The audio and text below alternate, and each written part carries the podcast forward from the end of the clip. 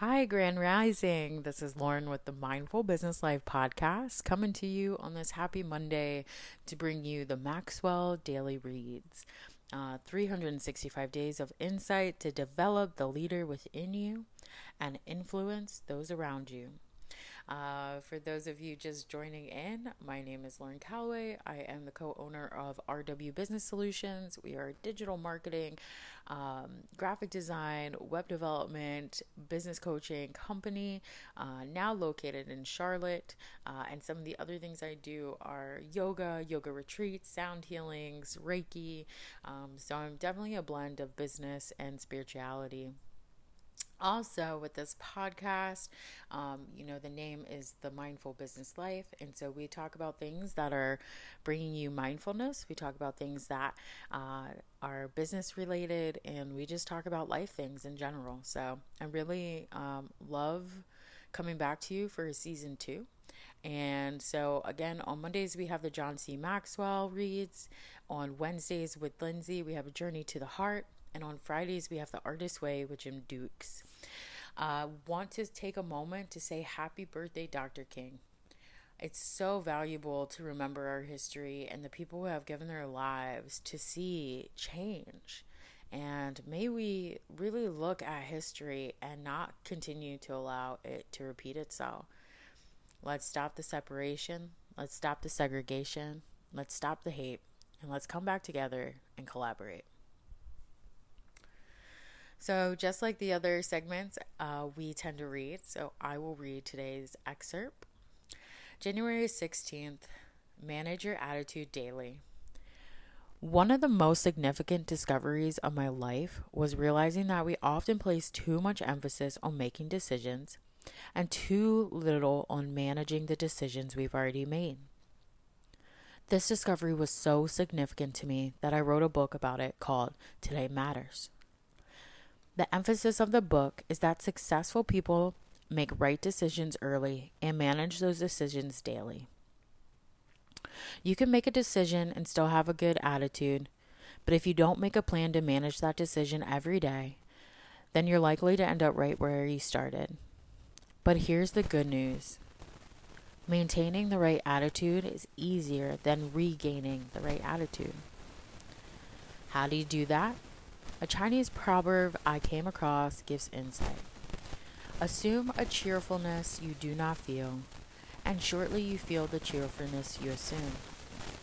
Or, as editor and publisher Albert Hubbard says, be pleasant until 10 a.m., and the rest of the day will take care of itself. When you get up in the morning, you need to remind yourself of the decision you've made to have a positive attitude. You need to manage your thinking and direct your actions so that they are consistent with your decision. If you take responsibility for your attitude, recognizing that it can change how you live, managing it every day, and cultivating and developing positive thoughts and habits, then you can make your attitude your greatest asset. It can become it can become the difference maker in your life and opening doors and helping you overcome great obstacles. The difference maker. Make the decision to have a good attitude today, then manage the decision for the rest of your life. Actually says rest of your day. um, so I love this so much. I think a lot of people always tell me I have a really great attitude and I want to be honest. I think it's so important to realize like we are human beings. Right. Of course we want to manage our attitudes. Of course we want to have the best day. Of course, you know, we want everything to go smooth. But but acknowledge your humanness and the fact that it's actually okay to not have a great attitude as long as you learn to really course correct yourself. But as he said, it's super valuable to try to make steps and create habits to align yourself to have better attitude each day. I think for me, that proverb was just really great. And it's kind of like the fake it till you make it almost, where it's like you don't have this maybe cheerfulness, but if you meditate on it or you concentrate on wanting that, then you'll in turn manifest it or it will start to reveal itself to you or you shall become that which you want to. And so I will definitely keep that um, that proverb really close to my heart and just like, okay, I want to be cheery and I want to be happy.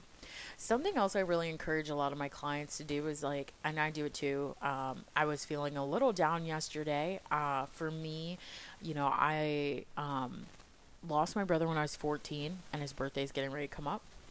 But I also lost my dad and my grandpa last year. And my dad's one year is coming up at the end of March. And so it just hit me yesterday. I was just like in this overabundance of like thought of like my brother and my dad and my grandpa. And it obviously put me in a state of unhappiness. And so before I went to bed, I was like, you know, I had spent some time with friends, which was really great. And then I made the conscious decision and I said, tomorrow I want to have a great day. And Mondays are my busiest day. You know, I have my Motivation Monday uh, group coaching class. I am starting to put a podcast out on Mondays. I have my power hour with my accountability partner. Um, you know, it's just a day that one makes me happy. And it's a day where I get a lot of stuff done. I do a lot of collaborating. And so before I went to bed, I just said, man, I really want to have a great day tomorrow. You know, it's my favorite day of the week. And I really just want to, like, really have a kick ass day. And so I you know talk, talk to myself. You should talk to yourself. You are your, your you know yourself the best. So you have that little conversation and you have to be gentle right? Like there's no need to be mean to yourself. Sometimes there's good good time to be stern. There's no need to be mean. And so i was like all right lauren we're gonna have a great day tomorrow. Very productive. You have a lot of moving parts. Be excited. Be motivated. And so the alarm goes off and i'm like wow i can't believe the alarm's already gone off but i jump out of bed you know, I get my yoga practice in. I'm like, okay, I've got plenty of time to report, record my podcast. I'm so excited for this, right? And so that attitude of excitement for the next day, Monday being my favorite day of the week. Why? Maybe because it's everyone's least favorite day, and I want to give some people like excitement and happiness to see that like Monday can be a great day. But that attitude of excitement, the attitude of wanting to have a great day the next day really rang true. And I hopped out of bed, like I said. I got my yoga practice in. I'm recording my podcast. By the time you hear it, it will probably be up. Uh, it will be up because you'll be hearing it. But anyway, um, it will be up. And by the time you hear it, though, I would have already had all these meetings and all these like moments with people, and it will satisfy my soul that I woke up and had a super productive, super happy, super motivated day. And so, again, I think it's super valuable to the night before just have that conversation with yourself. Like, to, tomorrow's going to be a great day. And then that way, like he says, like, then you start, you get up and you do the things that make you happy and you accomplish the things you want to accomplish. And it's very important to continue to keep the attitude of cheerfulness, but also the attitude of gratitude. Um, find something to be grateful for when you're starting to feel down. And so, some things you can really do to manage your attitude uh, from like a business coach and a life coach perspective.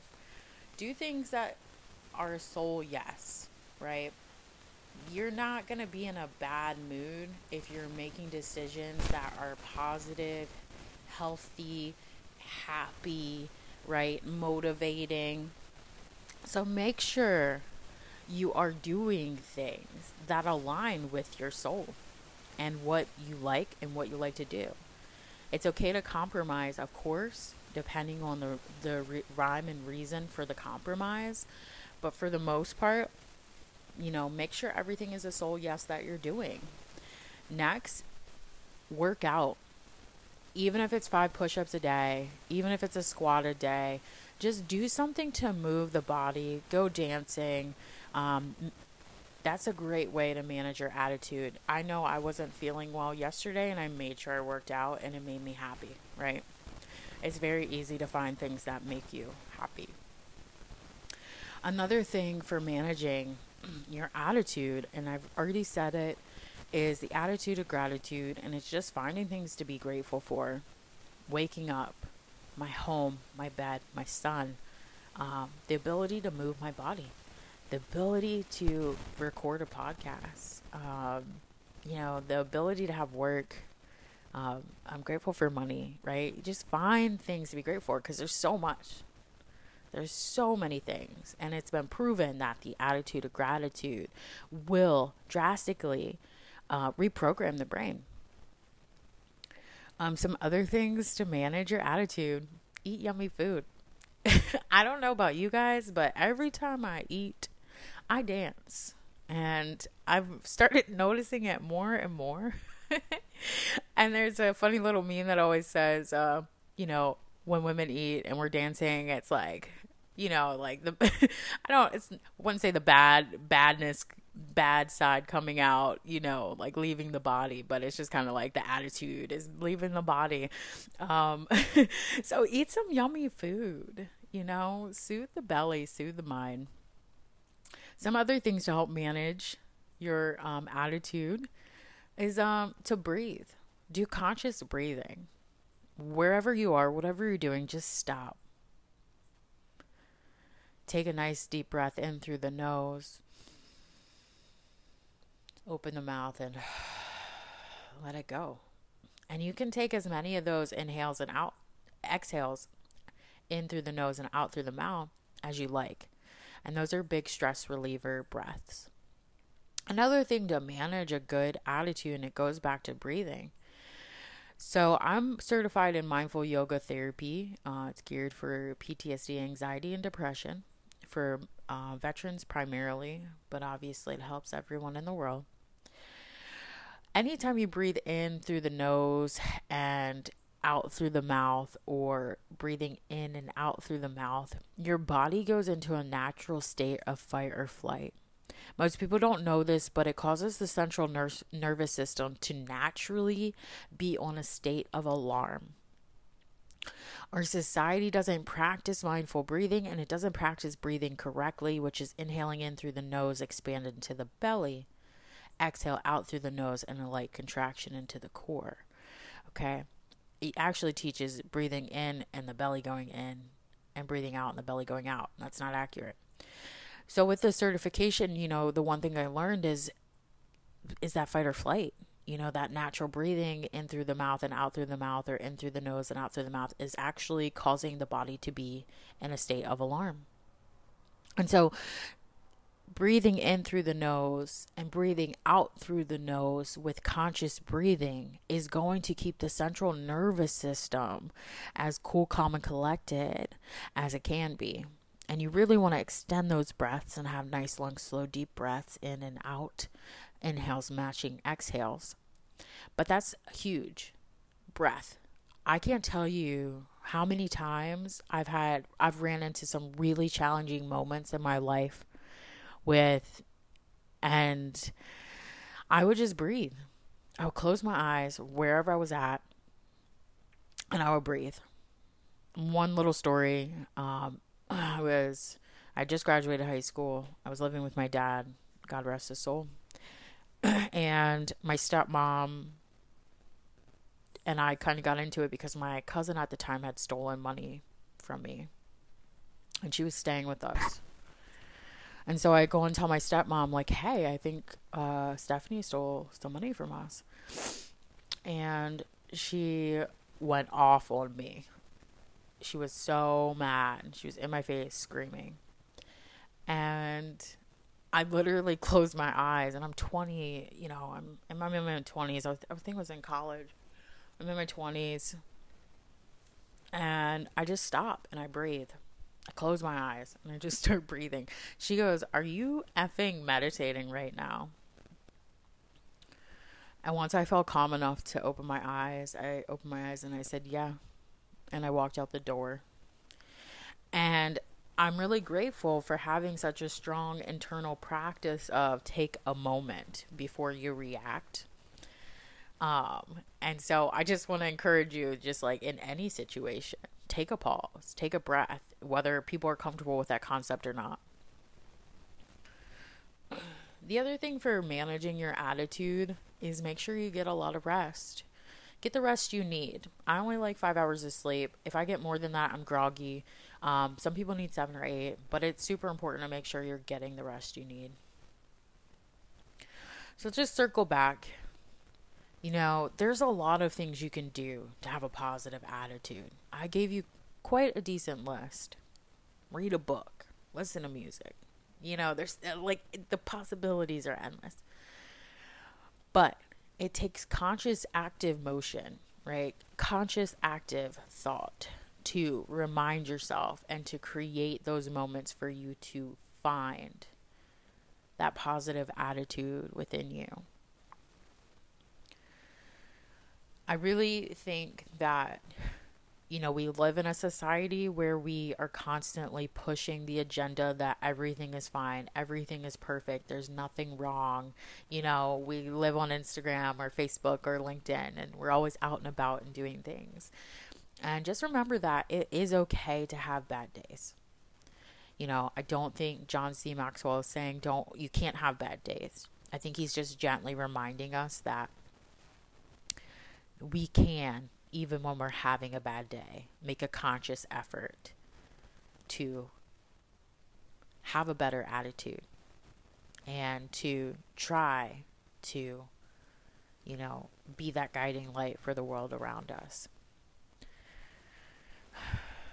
I really am so excited to do this read. Um, and I hope you gain some great insight and knowledge on ways to manage your attitude and ways to be more conscious and ways to breathe and to pause and to just be. Don't forget, Wednesday we have Journey to the Heart with Lindsay and I coming out. I want to bless you guys with an amazing day. Namaste.